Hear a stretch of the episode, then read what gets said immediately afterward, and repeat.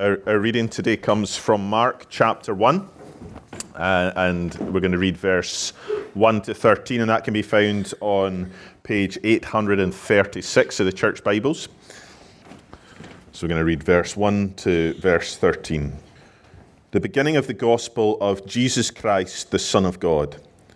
As it is written in Isaiah the prophet Behold, I send my messenger before your face, who will prepare your way the voice of one crying in the wilderness, Prepare the way of the Lord, make his path straight. John appeared, baptizing in the wilderness and proclaiming a baptism of repentance for the forgiveness of sins.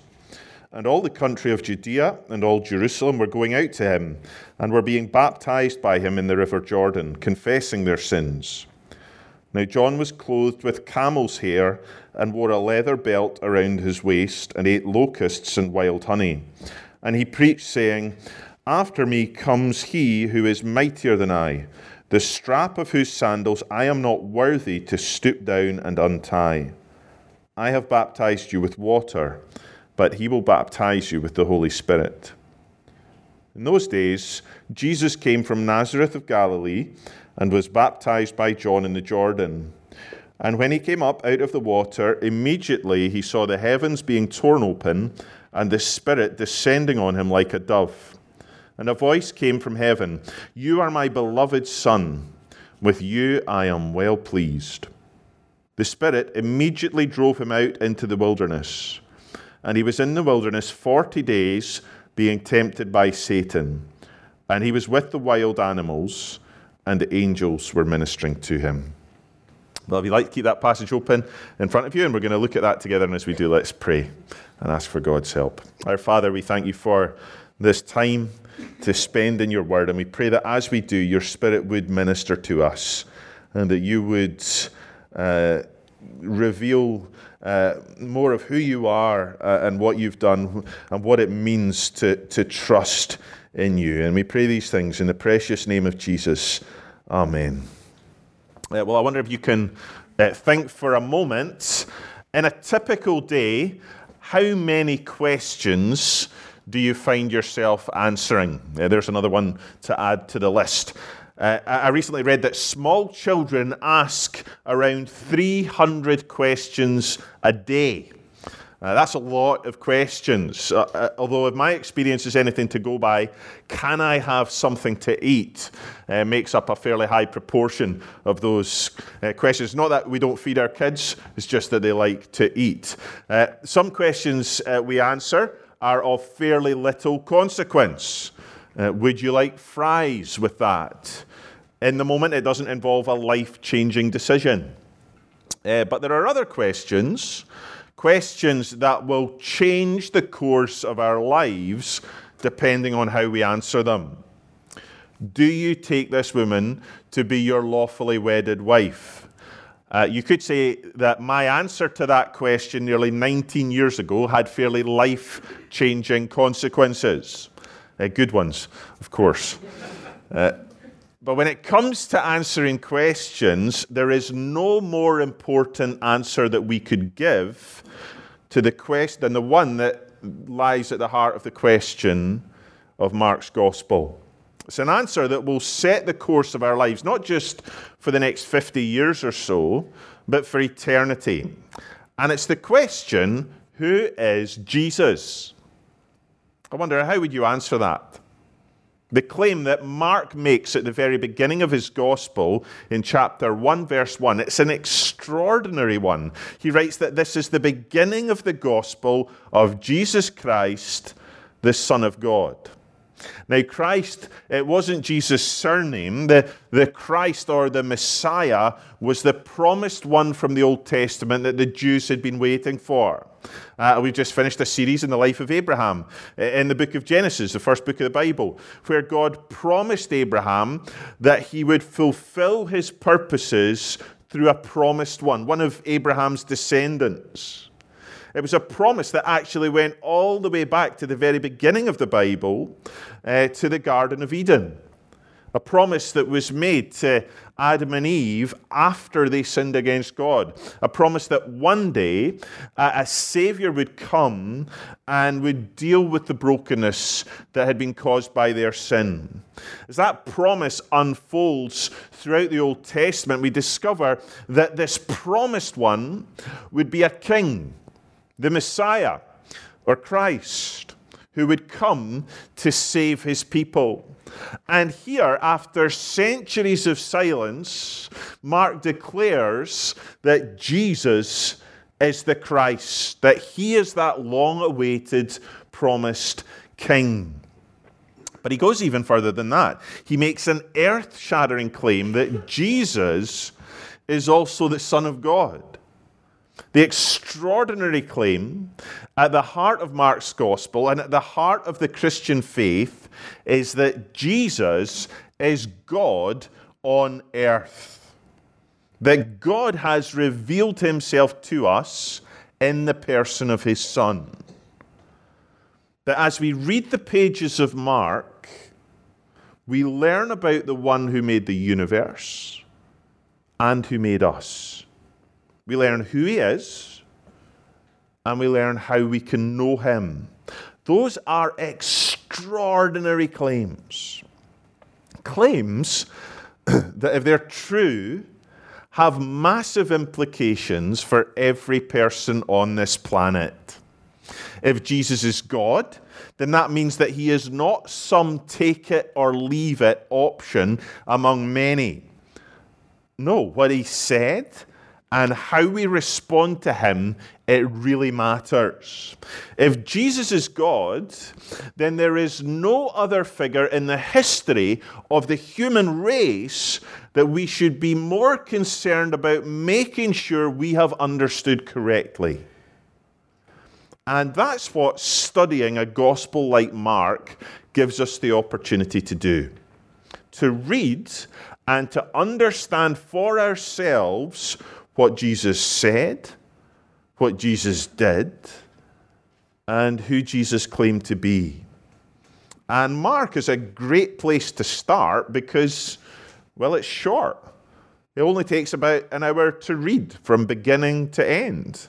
Uh, I'd encourage you to do that this afternoon, even. It's fast paced. You get, you get the sense as you read it that Mark is in a hurry. The phrase, and immediately, it appears on numerous occasions in his gospel. Mark moves through things at pace, he gets right to the point. And over the next uh, six weeks, in the run up to Easter, we're going to look at a selection of passages in Mark's Gospel that cover some of the main events of Jesus' life. Events that ought to help us answer the question who is Jesus? Now, for many of us, we, we may have already answered that question. And so this series will hopefully be an opportunity to reaffirm our confidence in the truth of the gospel that Jesus really is who he said he is. You know, sometimes if we feel like we're in the minority where we uh, maybe believe something that those around us might dismiss, uh, that can shake our confidence. Can I really be sure that Jesus said and did what Mark tells us in his gospel? Does it stand up to scrutiny? Well, if we're asking those questions, which I think we all probably do at, at some point or another, then a great place to begin is at the beginning of Mark's gospel.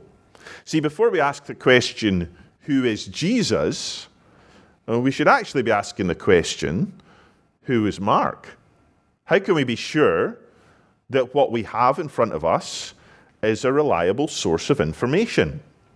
So, what do we know about Mark? Well, Mark's name uh, uh, appears a few times in the New Testament. In the book of Acts, he's at the center of a dispute between Paul and Barnabas. Uh, that, that, leads to these two early Christian leaders going their separate ways after Paul expresses his lack of confidence in Mark. Read in Acts chapter 15, verse 36, and after some days, Paul said to Barnabas, Let us return and visit the brothers in every city where we proclaim the word of the Lord and see how they are. Now, Barnabas wanted to take with them John called Mark. But Paul thought best not to take with them one who had withdrawn from them in Pamphylia and had not gone with them to the work. And there arose a sharp disagreement, so that they separated from each other. Barnabas took Mark with him and sailed away to Cyprus, and Paul chose Silas and departed. So that's not exactly a glowing reference, is it? Uh, but that's not all we read about Mark. Years later, in his second letter to Timothy, Paul asks Timothy in chapter 4, verse 11, to get Mark and bring him with you, for he is very useful to me for ministry. So, whatever failures Mark had been guilty of in his younger years, clearly, years later, Paul thought a great deal of him as a Christian leader. He's someone who had matured, someone who had learned from his mistakes, someone who was equipped to write an accurate account of Jesus' life. But more significantly, was his close association with one of the original 12 disciples, Peter. In 1 Peter chapter 5, we discover that Mark was so closely associated with Peter that Peter referred to him as his son. In chapter 5, verse 13 of 1 Peter, we read, She who is at Babylon, who is likewise chosen, sends you greetings, and so does Mark, my son. Now, Babylon was a way of describing Rome. And so, what we learn there is that Mark was with Peter in Rome towards the end of Peter's life. And it's believed that while it, it, it, it, was while he spent time with Peter that he essentially acted as Peter's scribe to give this account of Jesus' life that we have here. Peter was one of the original 12 disciples. He's mentioned numerous times in Mark's gospel. He, uh, he was a first hand eyewitness of everything that Jesus said and did. And when you read through Mark, it very much reads like an eyewitness account. And it gives insights into Peter's own personality, things that only Peter could have expressed to Mark. Uh, the early church leader, Irenaeus, pointed out that the shape of Mark's gospel it very much follows the type of gospel presentation that Peter himself gave. So if you were to compare the structure of Mark with uh, Peter's sermon to Cornelius in Acts chapter 10, for example, you would see striking similarities in the structure of both. Uh, Peter's sermon in Acts 10 begins with the baptism by John and the anointing of Jesus with the Spirit, which we have in Mark chapter 1.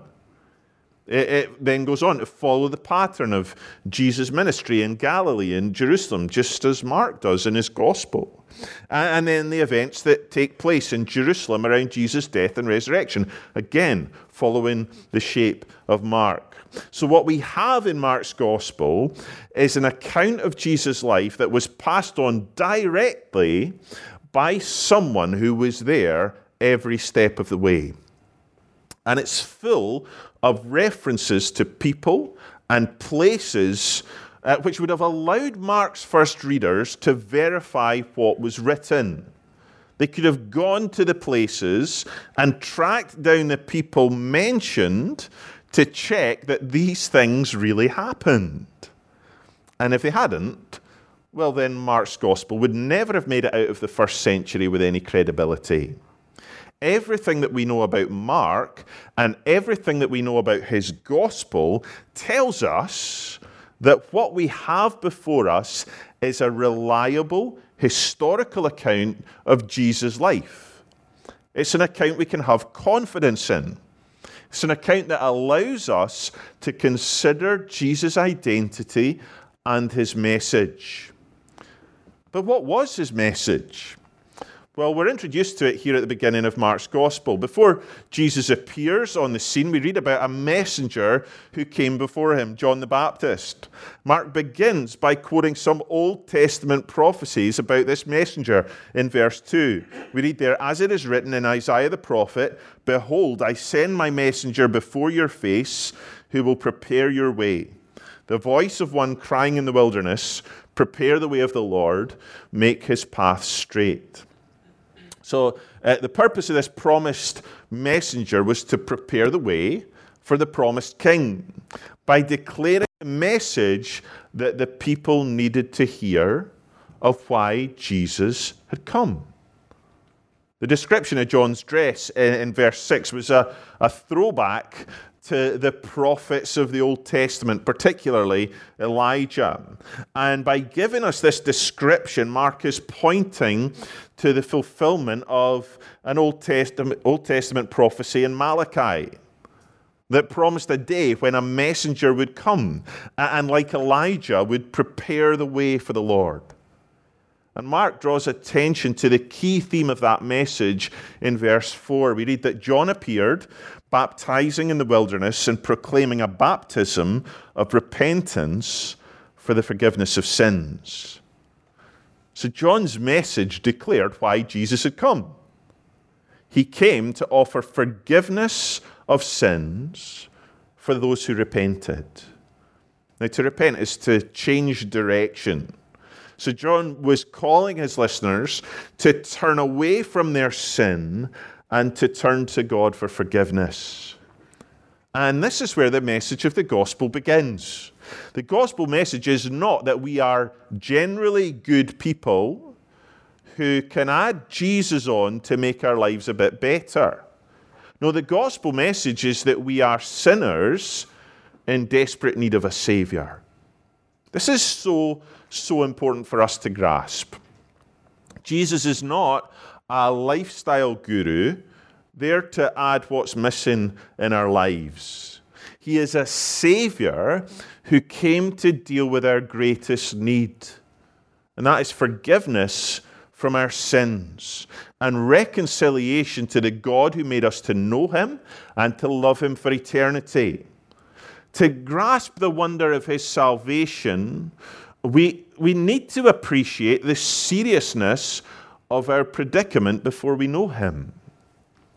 Uh, I recently heard a version of uh, the great hymn Amazing Grace where the words were changed to make them more palatable to Western ears. Uh, instead of the actual line, Amazing Grace, how sweet the sound that saved a wretch like me, the word wretch was replaced with soul and it completely lost the wonder of God's grace. What is it that makes God's grace so amazing? Well, it's that He would save wretches, that He would save wretched sinners, that in His love He would enter into our world and go to His death, not because we somehow did something to deserve it, but because we were hopeless and helpless in our sin.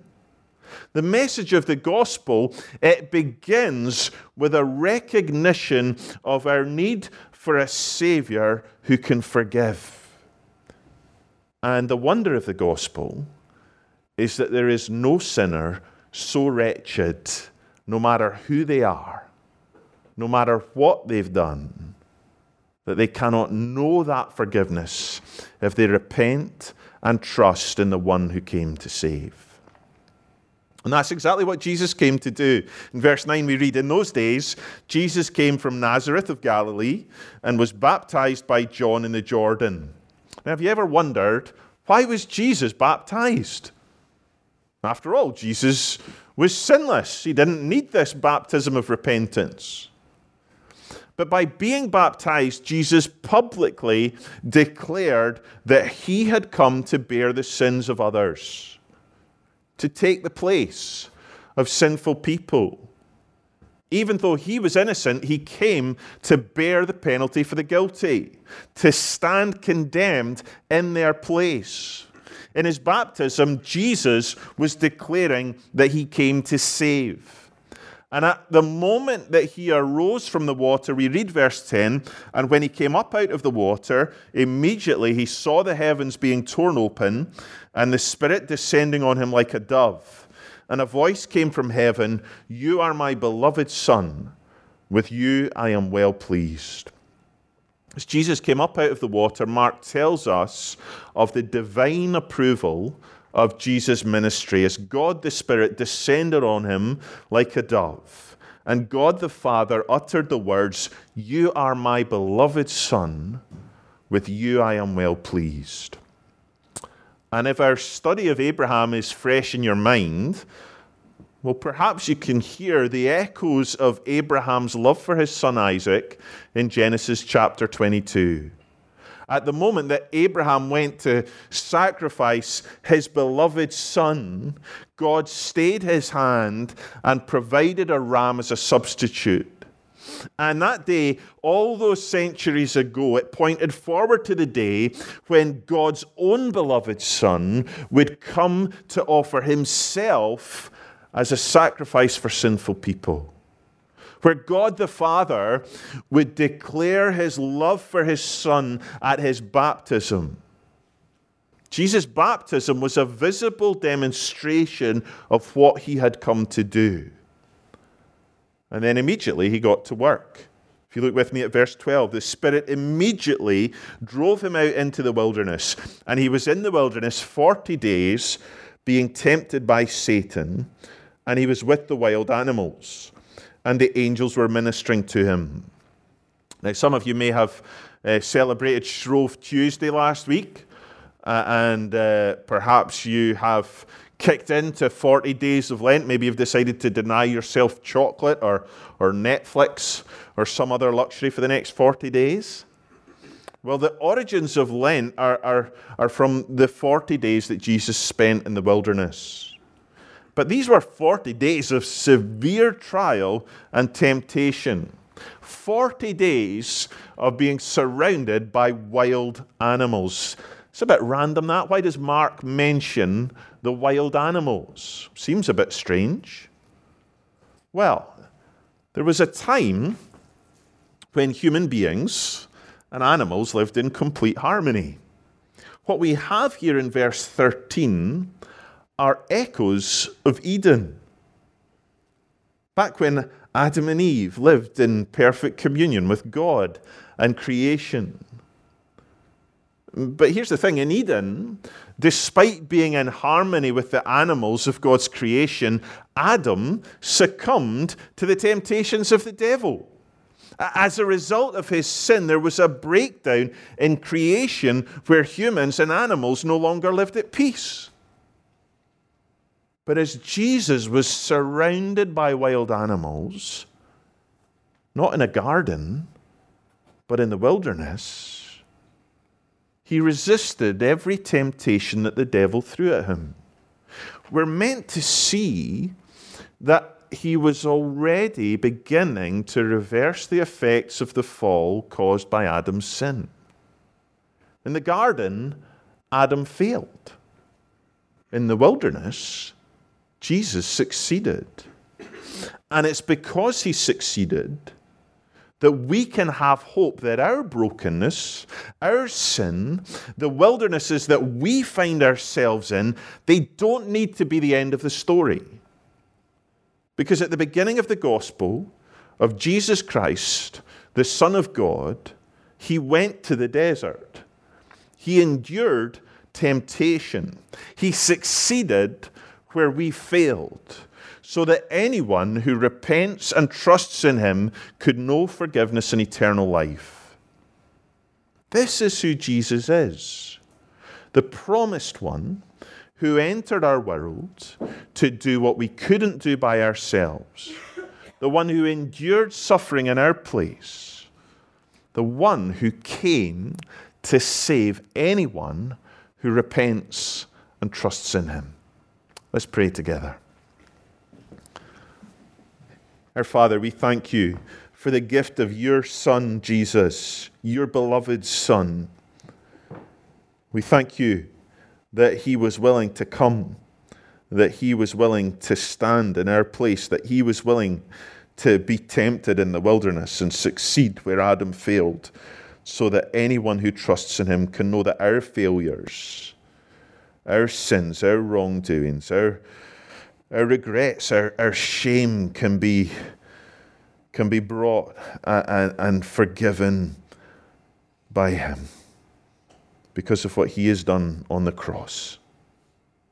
So we pray that as we study this gospel, as we take time to consider who Jesus is and what he's done, you would give us a renewed confidence. Or perhaps for the first time, you would help us see clearly who Jesus is, that we might trust him with everything and know the forgiveness that only he can give. And as we come to this table now to take bread and wine, we praise you and thank you for the visible reminder that we have of the sacrifice that has paid for our sins, that we might know what it is to be blameless in your sight. And we pray these things in Jesus' name. Amen.